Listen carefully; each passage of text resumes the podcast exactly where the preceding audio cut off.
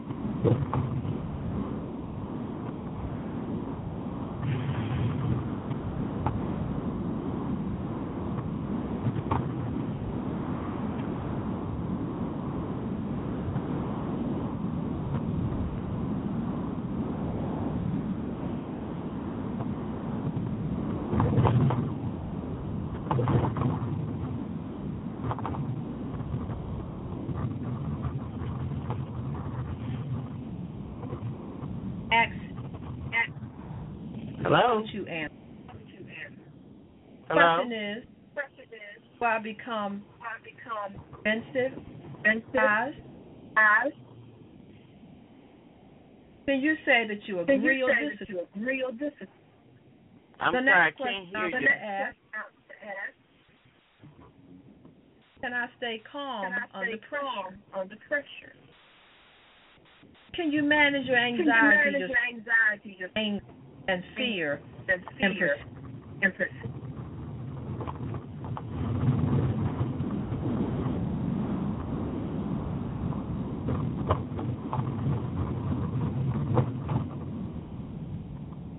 pers- that will de- well, the emotional intelligence? intelligence. Right. Right.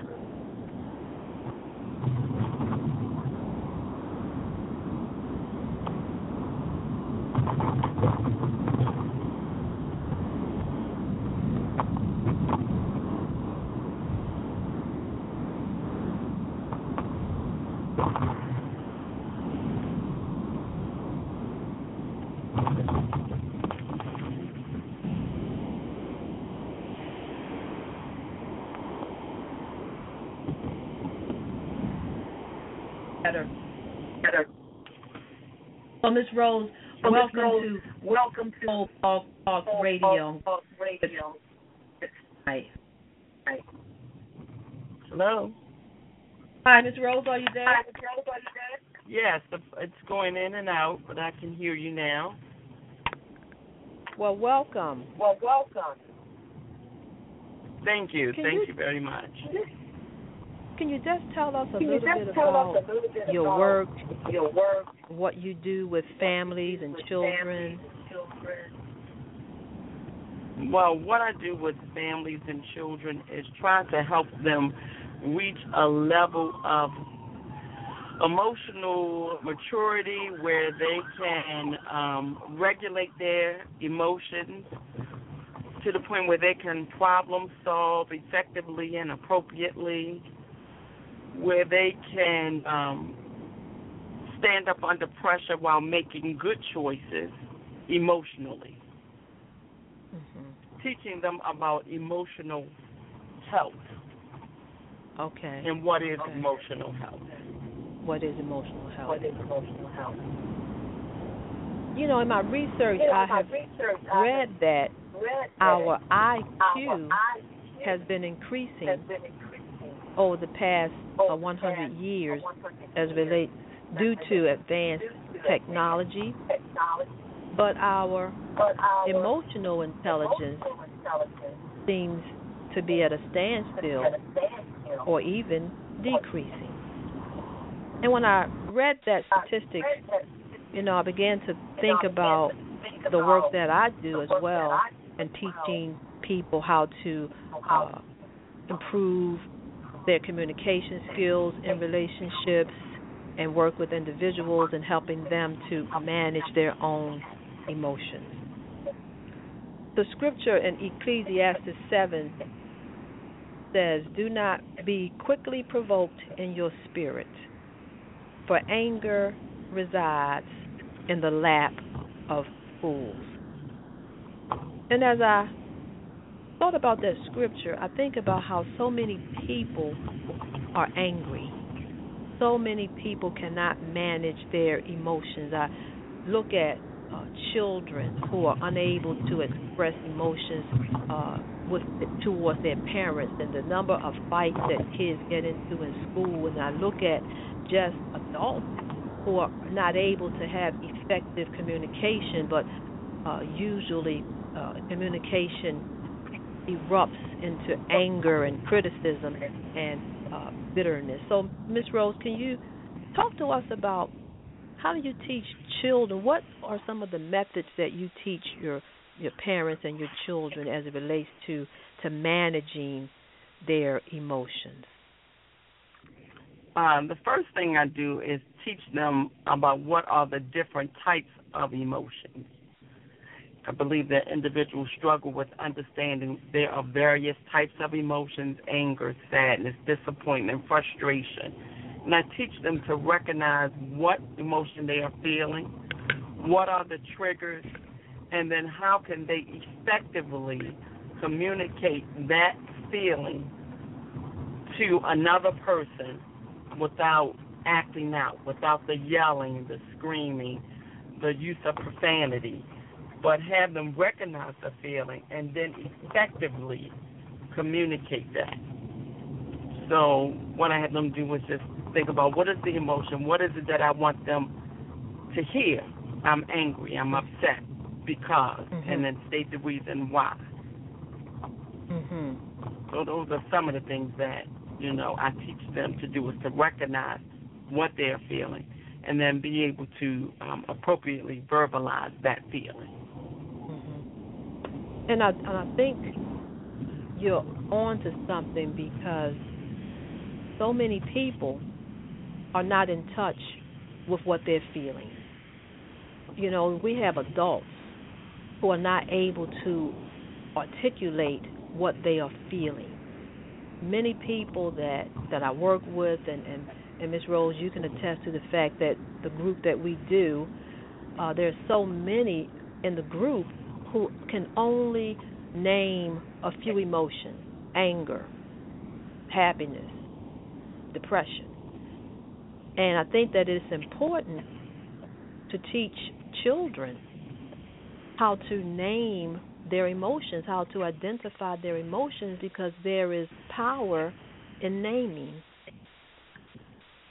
So when we give people a language to describe how they're feeling, you know, I think it will go a long way in helping them to be able to express it, to communicate it to whoever they're uh, engaging in.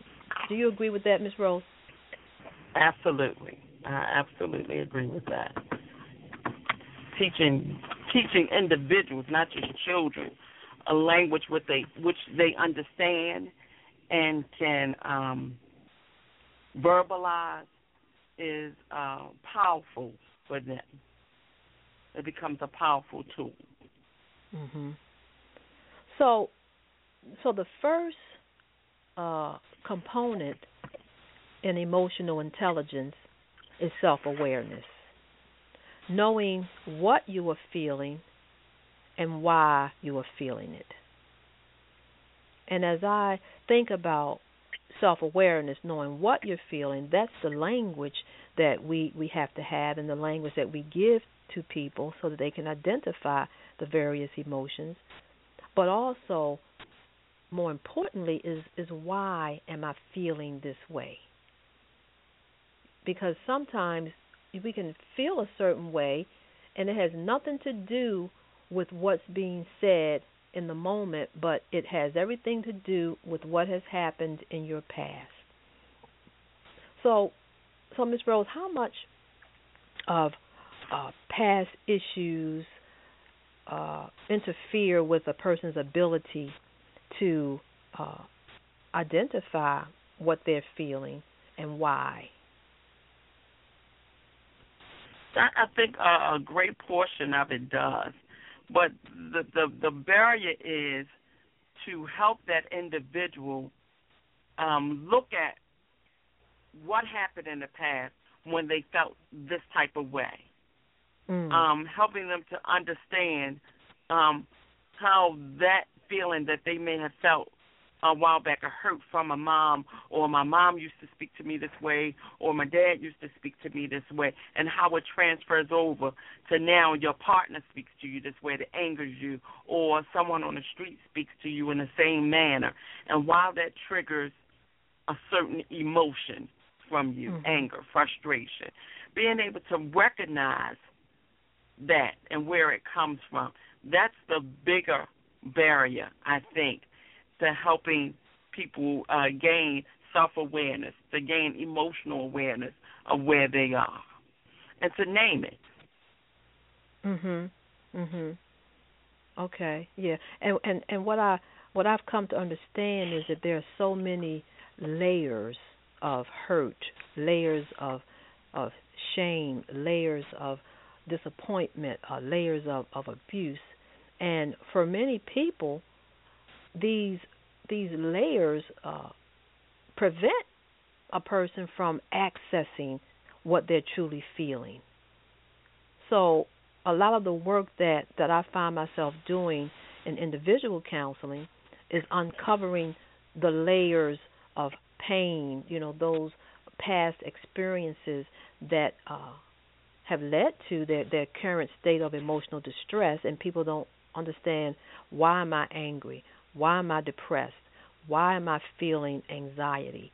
And as we begin to work with them and as they begin to talk through, uh, in other words, process, that's a word that we use a lot, help them to process their past, then we're able to slowly uh, peel back the layers for, uh, from the onion, as you will, so that we can get to mm-hmm. the core of the emotion and they're able to really identify how one event in the past has led to their their current emotional state and the triggers can remind them of their past event i mean sorry the past yeah. uh, traumatic event. So is that some of the work that you find yourself doing when you work you know with individuals or working with with families? Yes. I was thinking that. It's like peeling an onion one layer at a time, mm. helping them to just heal one layer at a time. Yeah. And you know, I find that some people are often surprised at the intensity of their emotion. You know, for for people who have been abused or experienced um, any type of trauma, sometimes their emotions can be intense. They can be intensely angry. They can experience intense sadness. You know, they can experience uh, just an intensity of fear. And for many people, they don't really know why I have anxiety? Why am I so sad? Why do I get angry so quickly, going from zero to 100 so quickly? So that's that piece of self awareness, knowing why am I feeling this way. And so much of the work is, you know, peeling back the layers of the onion to reduce the intensity of the emotion. And what I've found, and I'm sure you can attest to this too, Ms. Rose, is that when we are not aware of our emotions and we are not understanding why we feel the way we do, we can end up making poor decisions. We can make impulsive decisions. We can make decisions based on our emotions. Yes. So, are, have you found any uh, activities or any exercises that that you have done, you know, with individuals to to help them to uh, harness their emotions so that they can apply them to problem solving and decision making? Well, one of the things um, that the first thing that I usually try to do is help people to stop and breathe and think. And so we do a mm. breathing technique that oftentimes, sometimes uh, adults struggle with because they're always um, in the defense mode. Uh, mm. It's sometimes easier to teach children the breathing technique to help them to calm down, take a deep breath, count to five, count to ten um, before you react, before you do anything. And as I teach adults, I'm finding that some of them find this to be helpful in the midst of being angry and frustrated, they take a deep breath before they say something or before they do something. They more than likely will respond more appropriately than mm-hmm. if they don't. Right. But I can so hear that's some one of of the my, things. Okay. I can hear some of my callers. I can hear people saying, "Well, well that doesn't work." You know, taking a deep breath that doesn't work. Have you found people uh, in your practice who who say that doesn't work? And what would you say to that? Um, absolutely. I've uh, just experienced that recently.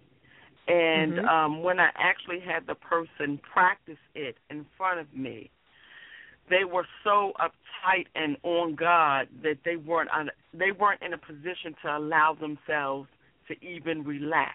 I'm not even sure if the person knew how to at that moment. And just a um, walking in close proximity with them and walking them through that um, exercise um, helps some. But if the person is still on guard, that may not be the technique that will work for them. Mhm.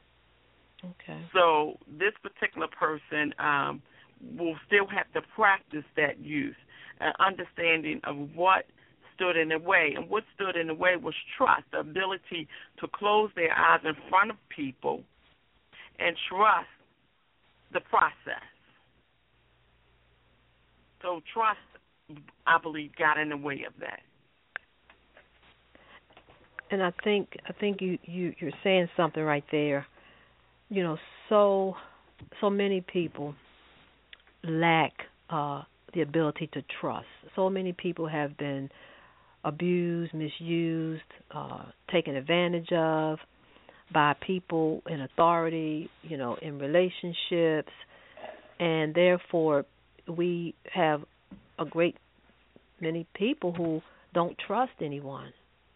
You know, who are always on guard, always looking over their shoulder, you know, thinking that someone is out to get them or someone is trying to take advantage of them. So we have a, a large number of people in our society who are always on edge, who are always on guard, and who find it difficult to just relax.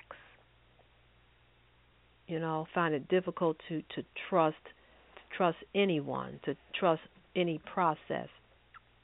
And I think particularly in in the mental health field, you know, we have so many people who have this legacy of uh, Tuskegee and how you know African Americans were uh, subjected to experiments, which they did not know that they were being experimented on, and they were actually given a disease, the syphilis virus. Mm-hmm. You know, so there's this legacy of mistrust of of health professionals and mistrust of uh therapists because in our community, you know, many people for a long time did not go to therapy. We you know didn't believe that it, it it helped. We didn't need it. We felt that we should just pray and you know God would heal us. But I'm glad that more and more people are finding their way to therapy and learning skills to manage uh, their emotions and skills to have healthy relationships which which what emotional intelligence does it helps you to have successful happy relationships so one you know one question that that, that I often get asked is how does uh, what we do lead to health, healthy relationships loving relationships and happiness. And we know that, you know, money can't buy you happiness, power can't buy you happiness. But, you know, in the mental health field, being able to manage your emotions, being able to have uh, uh, successful relationships depends upon your own self awareness and your ability to manage uh, your own emotions. Yeah. There's another component of emotional intelligence that I want to talk about is called empathy. You know, basically are are we able to take on the perspective of another person? Can we put ourselves in somebody else's shoes? Are we able to identify when someone else is angry or or uh, disappointed or sad? You know, that's empathy. So, in your practice, in your work um, with with individuals, Ms. Rose, tell me how do you teach uh, individuals empathy? Is that something that that we even can teach others? Well, I think it's something that individuals can become aware of. Um, when dealing with people who are upset and frustration sets in um, between two individuals. Uh, I would have my clients think and look, you know, sometimes they say, I just want to get it off my chest. But will that person hear you? If they're upset, will that help the situation? Or will mm-hmm. it hurt? So asking that question, what is it that you mm. want to have happen with whatever information you are sharing. You have to take into accountability where the other party is. And mm-hmm. if they can't hear it or deal with it at that time, then maybe that's not the time to share that emotion with them, that feeling, that whatever it is that that that you want to get off your chest. Mhm. Maybe you Empathy. have to sit for a while and understand where they are. Okay, okay. That that that sounds good. I was um talking to a group a couple weeks ago and we were, you know, we were talking about this whole topic, you know, emotional intelligence and we, you know, we're looking at, you know, how effective is it, you know, when when somebody else is angry and like you were saying when you want to get it off your chest. Um but the truth is, you know, when you're angry or when you're expressing strong emotions, you can't hear what the other person is saying and they can't hear you either. You know, so it's like right. when you are in a relationship and you and your friend, your significant other, you know, you're trying to have this heated discussion, but neither one of you are hearing each other. So at some point, you know, someone has to stop and recognize that we can't hear each other, you know. So we need to try later. You know, let's change the subject or agree that we need to put it on pause. So I think with empathy, we have to be able to, you know, identify what's what the other person is experiencing. So I opened up with a couple of questions uh, that will help us identify where we are with uh, emotional intelligence. How well do you handle criticism? You know, do you become defensive when you are criticized? And I think for a lot of people, it can be difficult to receive criticism. For people who, who are not able to, to manage their emotions or people who are not aware of their emotions, they can quickly become defensive. And, you know, when you are defensive, it's difficult for you to, to learn and to grow. So, so Miss Pat, Miss Rose, how do you address people who you find to be easily offended or people who are uh, defensive when they are giving constructive criticism? How would you approach uh, an individual and helping them to develop emotional intelligence? I, I, I would have them really look at what the individual is saying. What is the criticism? What is the constructive criticism? And okay. have them search for the truth in that, if there may be. Um, if there's truth in that, um, part of it comes from self evaluation and knowing yourself. Mm-hmm. So if an individual knows themselves, and to, on some level they do know themselves, so they know if there is truth in the constructive criticism. And if it is some truth in that, how can you go about to begin to repair, build upon, um, change that behavior and build upon it more positive in a more positive manner. Um, if someone criticizes and says that you are, um, you know, very mean, I'll just use that as an example. Okay. Chances are it's not the first time that you've heard somebody say that if there is some truth in there. Mm-hmm. It may be a reoccurring um, criticism. I would have them begin to look at what are some of the steps you can use to address this reoccurring criticism. Mm-hmm. I also use this. This is an old saying. I say um, to some people, "You eat the meat and spit out the bone." What is the truth in that? And that's what you hold on. Everything about it may not be truthful, but the part that you find that is truthful, that you know, that you can admit to, that you can acknowledge, then you deal with that in an honest basis and say, "Yes, I, I I do do this," or "I know I need to change that," and you can begin to work on that once you have accepted whatever truth it is. Yeah, I think that that's the hard part, accepting the truth, because you, we run into people who are they deny the truth. No, that's not me. You know, that's you, or they might say, "Oh, they're just jealous of me." You know, so we run into people who have a hard time accepting the truth.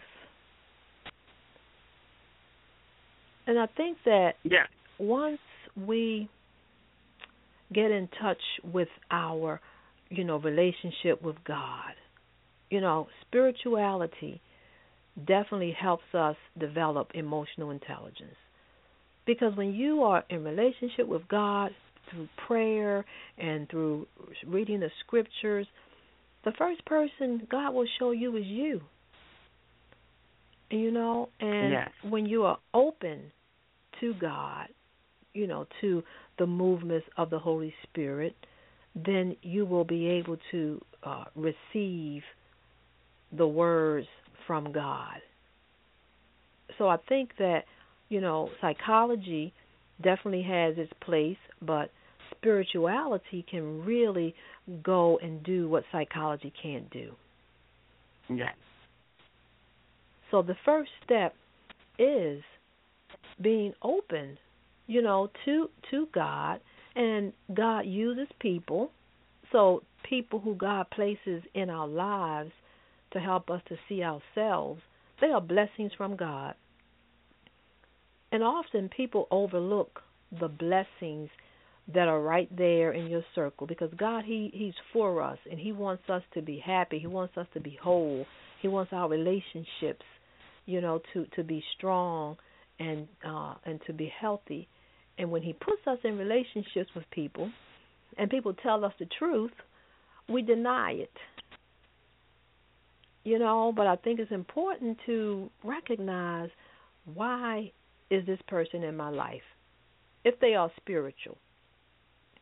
But then sometimes they don't have to be spiritual. Sometimes God will put someone in your life who will speak a word, you know, in your spirit, you know, because they're being used by God. So it's important for us to always be sensitive to the voice of God because we don't know where that voice will come from. But when we are seeking uh, truth and seeking self knowledge, then God will put people into our lives. He'll orchestrate events so that we might be able to hear clearly. And yeah. that's how we can begin to receive self knowledge and to be able to hear uh, constructive criticism. Amen. Amen. Is there anything you'd like to add to that? No, I think that was perfect. Amen. It's being to hear the voice. Yes. And He reveals all things. He really does. Now, another question that that is asked on this uh, emotional intelligence uh, test is whether you can stay calm under pressure. So, how can we help individuals to stay calm under pressure? What do you think, uh, Ms. Rose, it takes to stay calm under pressure? Well, to stay calm under pressure is, I think, it comes practice because not everyone has that ability just to be, you know, calm. We have the ability, but we don't always practice it. I think it comes with purposeful practice. Um, mm. And to understand that not being calm and to be explosive or um, to, to just kind of act out of the box during stress doesn't solve anything. Mm-hmm. It doesn't get good results but to maintain and to trust God through the process or through whatever the situation is because stress comes out of just you know it's too much going on. You got a lot of going on. You you're dealing with a whole lot. You don't know how it's going to turn out. But if we trust God in that process that Mm. whatever the outcome is it will be okay. If we trust God and his provision for us so with keeping that mindset and helping people to understand that mindset and trust God and His provision for us, that whatever that outcome will be will be okay. And if they're okay with that, they can remain calm through stressful Yeah. times. Uh huh. And that and And the word you not- said. Go ahead. No, you, you, you get it. No, you said if they are okay with that, if they can be okay with, With uh, that. you know, God's response or with God's uh, process, if they can be okay with that, then they can Mhm. stay calm. Mhm. So what I'm hearing is that it's possible for us not to trust God and not to be okay with what God is doing, and therefore we try to help God. We want to do it ourselves because God is not moving fast enough, or we don't like what He's doing. So therefore, we uh, step into our own emotions and create havoc Yep. and therefore we Yeah. are not able to stay calm under pressure. Hmm. We create havoc. Mhm. When And- we take matters Uh huh. we take matters into our own hands and not trust, not trust the process. Just not even trusting the pro- the process of what is.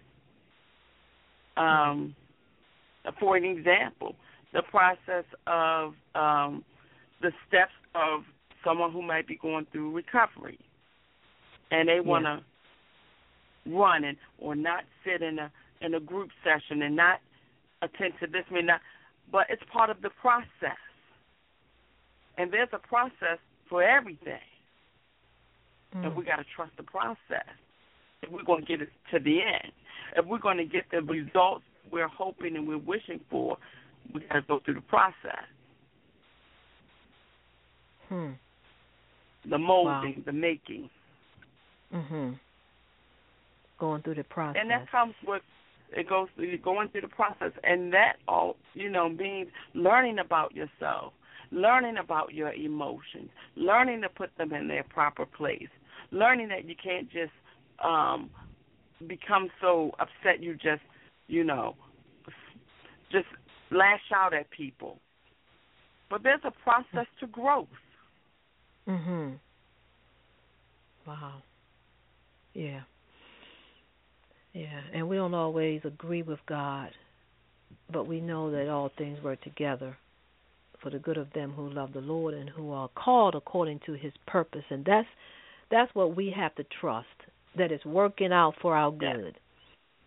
You know, whether we agree with it, whether it feels good to us, but we have to know beyond a shadow of a doubt that it's working out for our good and therefore we can relax. We can uh, stay calm.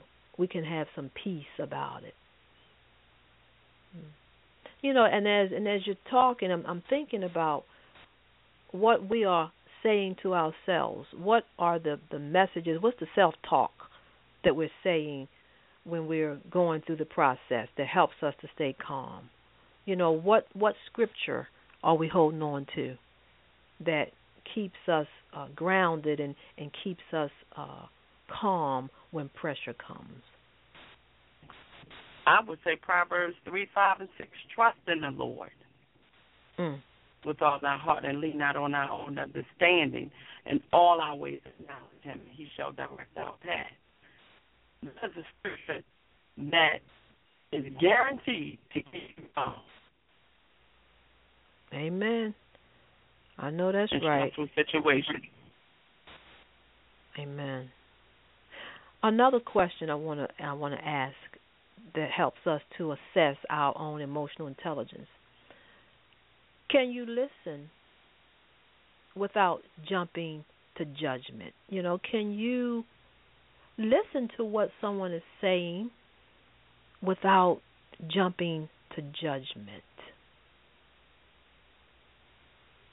And, with that, what what that question says is, can you not uh, judge yourself, even though you know what you're hearing might not be something that you like, but can you suspend judgment? And I think what happens, we hear uh, words and we immediately feel condemn, condemnation. We feel shame. You know, we we feel that we may have missed the mark when someone is is talking to us and you know someone is trying to uh, bring some knowledge to us. Sometimes we don't want to hear it and we immediately begin to critique and to judge ourselves. So can you listen without jumping to judgment? That's a question. Now what i find uh, in my work with couples is that couples get into this conflict where they are constantly uh, judging one another's behavior, uh, demonizing each other, as you will. When when they're having conflict, they look at each other as the enemy. You know, each other as the obstacle. You know, to their success, the obstacle to what it is that they're trying to do, and so therefore they find it hard to listen without uh, jumping to conclusion or jumping to judgment. So what I simply ask people to do is that you talk for uh, two minutes and you listen to your partner, listen to the person without, you know, getting defensive, you know, without uh, thinking about what you want to say, but just listen. You know, and then I have them to switch roles and have the speaker, you know, now listen to your partner, to whatever it is that they want to say to you. And don't interrupt, but just listen. And I find that that's a hard thing to do when you don't have a, a mediator because people get uncomfortable, they want to defend themselves.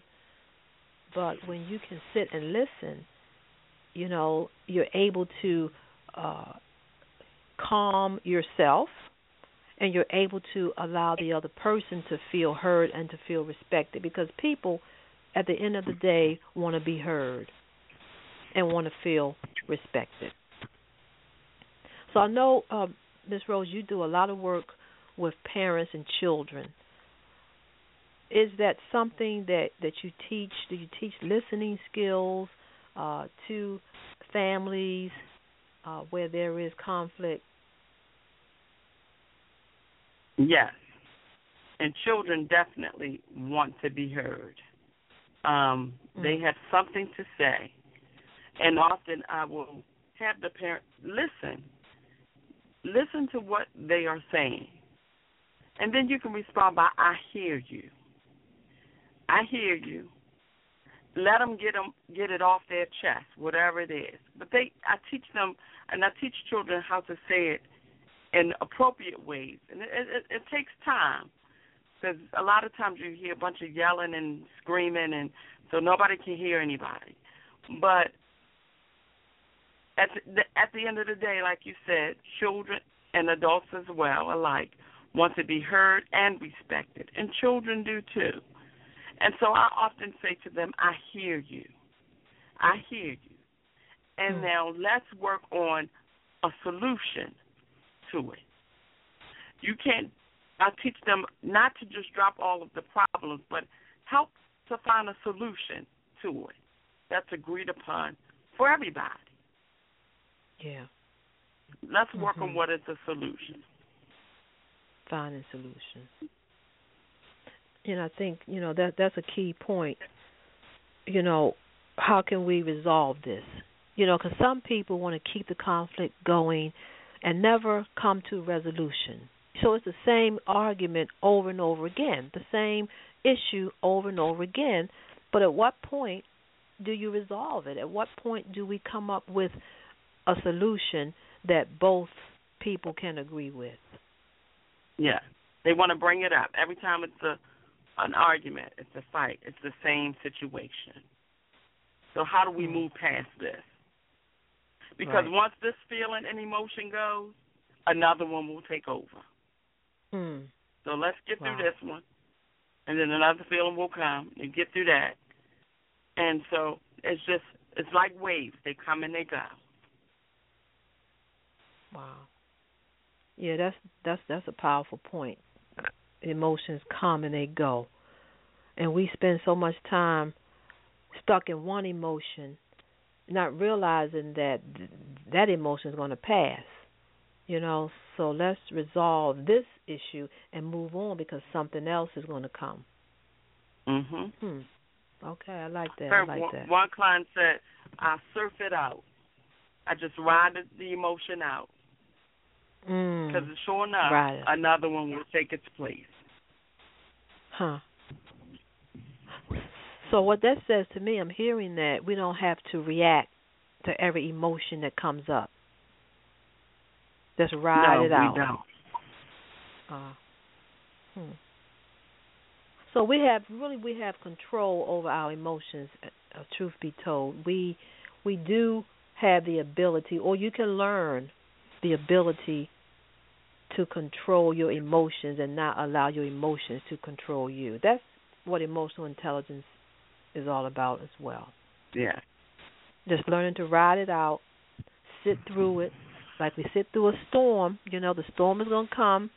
You know, it's it's at its intensity, but if you ride it out, you're gonna be okay. Okay. And then the last question that's on this EQ test is Are you a positive person? Are you a positive individual? Would you agree or, or would you disagree? So, positive emotions. And I find that there are so many people who are unhappy, who are negative, people who never see the good in any situation. They see the glass as half empty as opposed to half full. So, how, um, Ms. Rose, how do you help people to become more positive? Because you know when people are engaged in relationship and, and with families, they can't see anything good. You know they see the words, they speak the words, and their attitudes display that I'm negative. So, are there certain skills that you teach uh, families and children on, on how to remain positive? Yeah, one of the things that I do, one of the assignments I do, is to have parents um, within a course of a day or so. I need you to um, list for me all of the positive things, the strength of the child.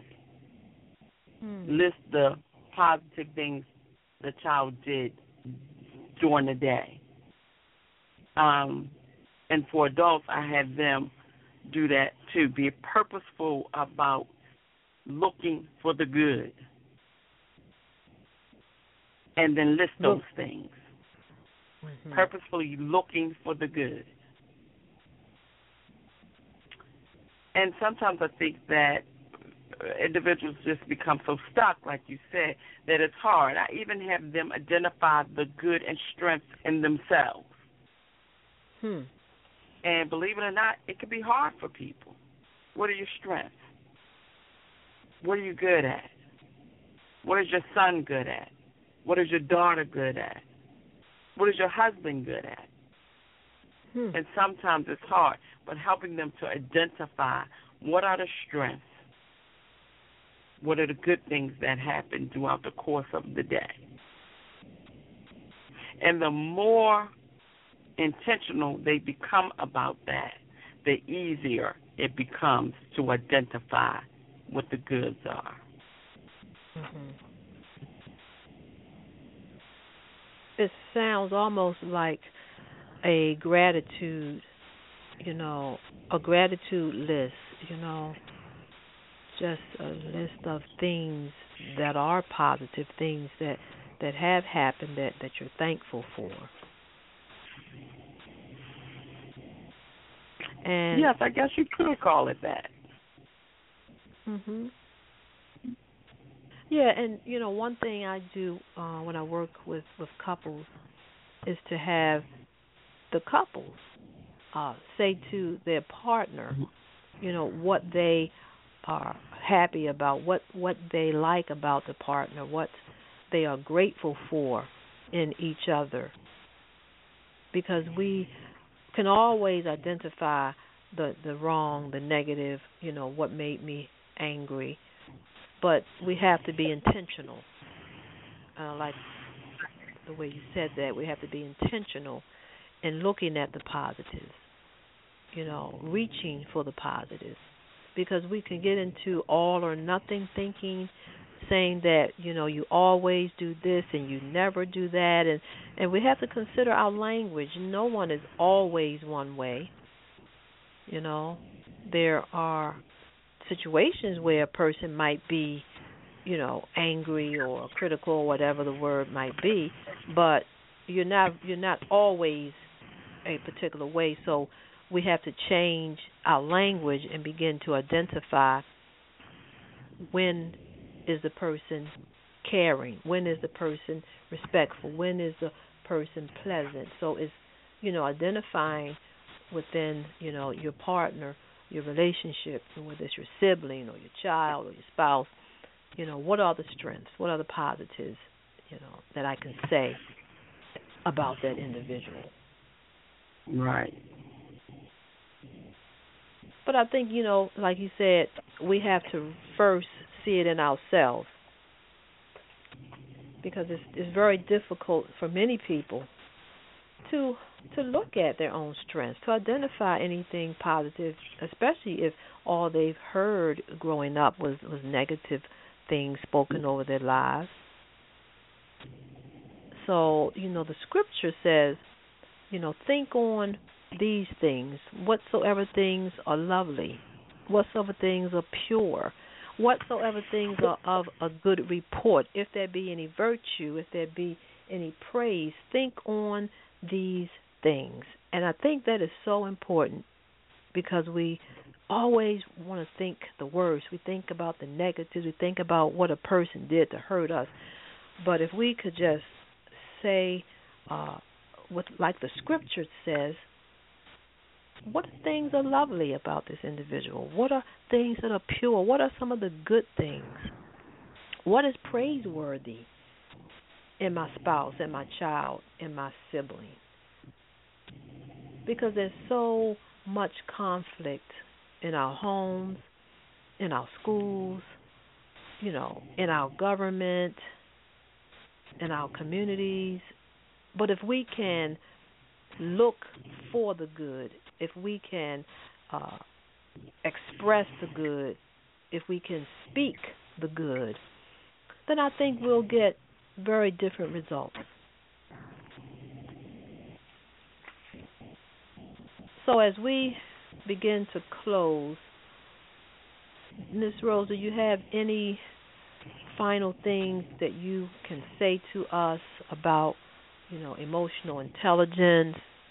You know, any any tips that you might be able to leave, you know, with the audience?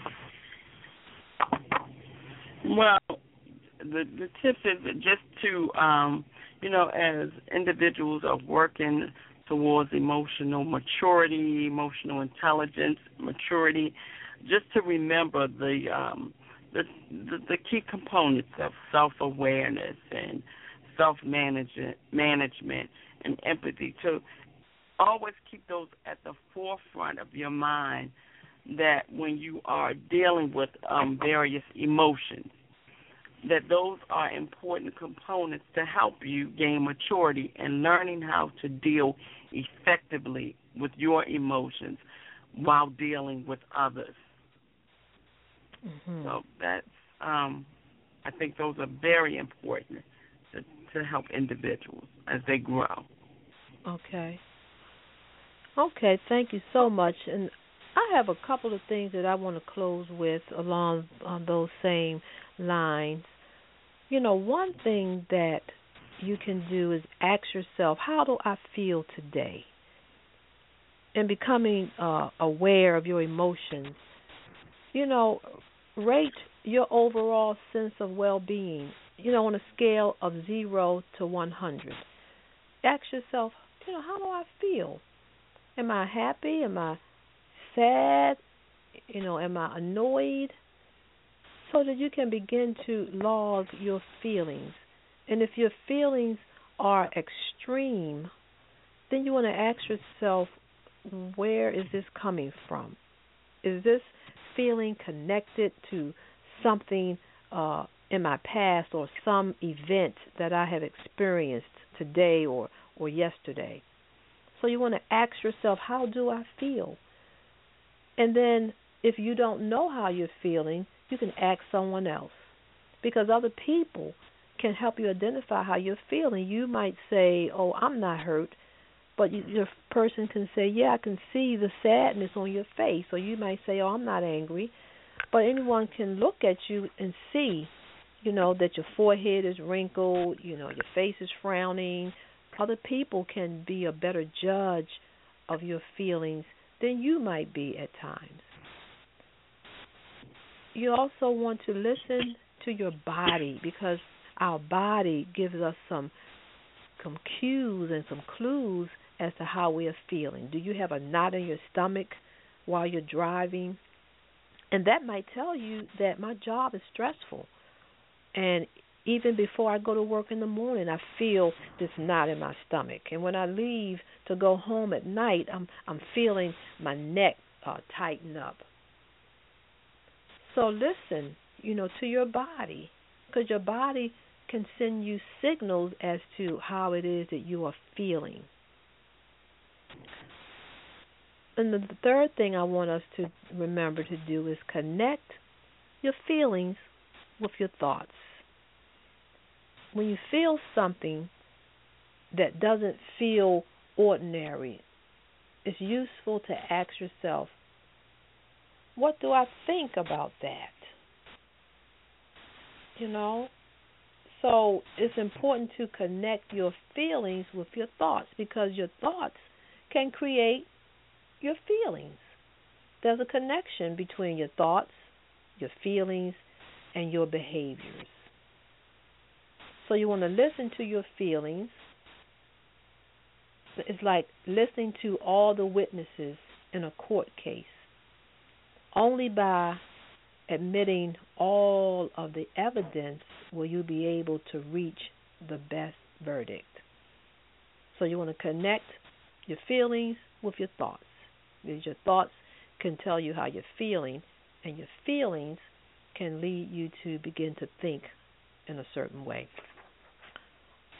So we are out of time, and I really want to thank my listeners. I want to thank Ms. Rose for just giving us some practical uh, information on emotional intelligence and telling us about the work she does with individuals and families and children. And I think that it's really important that we become uh, self aware and that we're able to manage our emotions and that we're able to understand the perspective of another person. This goes a long way in helping us to have healthy uh, relationships and leading us to happiness in life. So I think I want to continue this topic. Uh, so this is part one, Emotional Intelligence 101. So please uh, join us again uh, next week. And next week, uh, I'm hoping we'll have a brand new co-host, uh, Miss Tierra Shepard. So uh, tune in next week, and you will have a fabulous uh, topic, whether it will be myself or our uh, new co-host. But uh, realize that you know God doesn't just want us to be healed, but He wants us whole, totally whole, nothing missing and nothing broken. So have a great week. God bless you, and stay tuned for our outro. Amen. Have a good night. Good night. Thank you, Miss Rose. Thank you.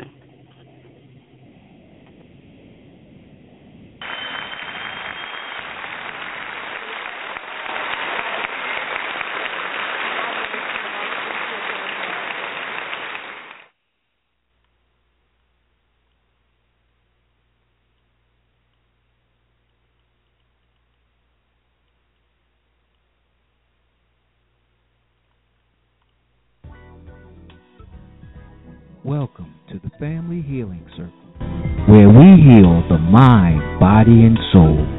Join us every Monday for Totally Whole with Dr. Rosemary Cook and Pastor Bridget as they discuss issues related to spirituality and mental health with emphasis on wholeness of mind, body, and spirit. Get your money right Tuesdays on Money Matters with Chastity A. Wells. This show is the tool you need to develop a healthy relationship with your money and financial legacy. Every Thursday is a treat as we mix it up. On the first Thursday of the month, it's Total Empowerment with Angela Hardy, where beauty and strength is enhanced inside and out.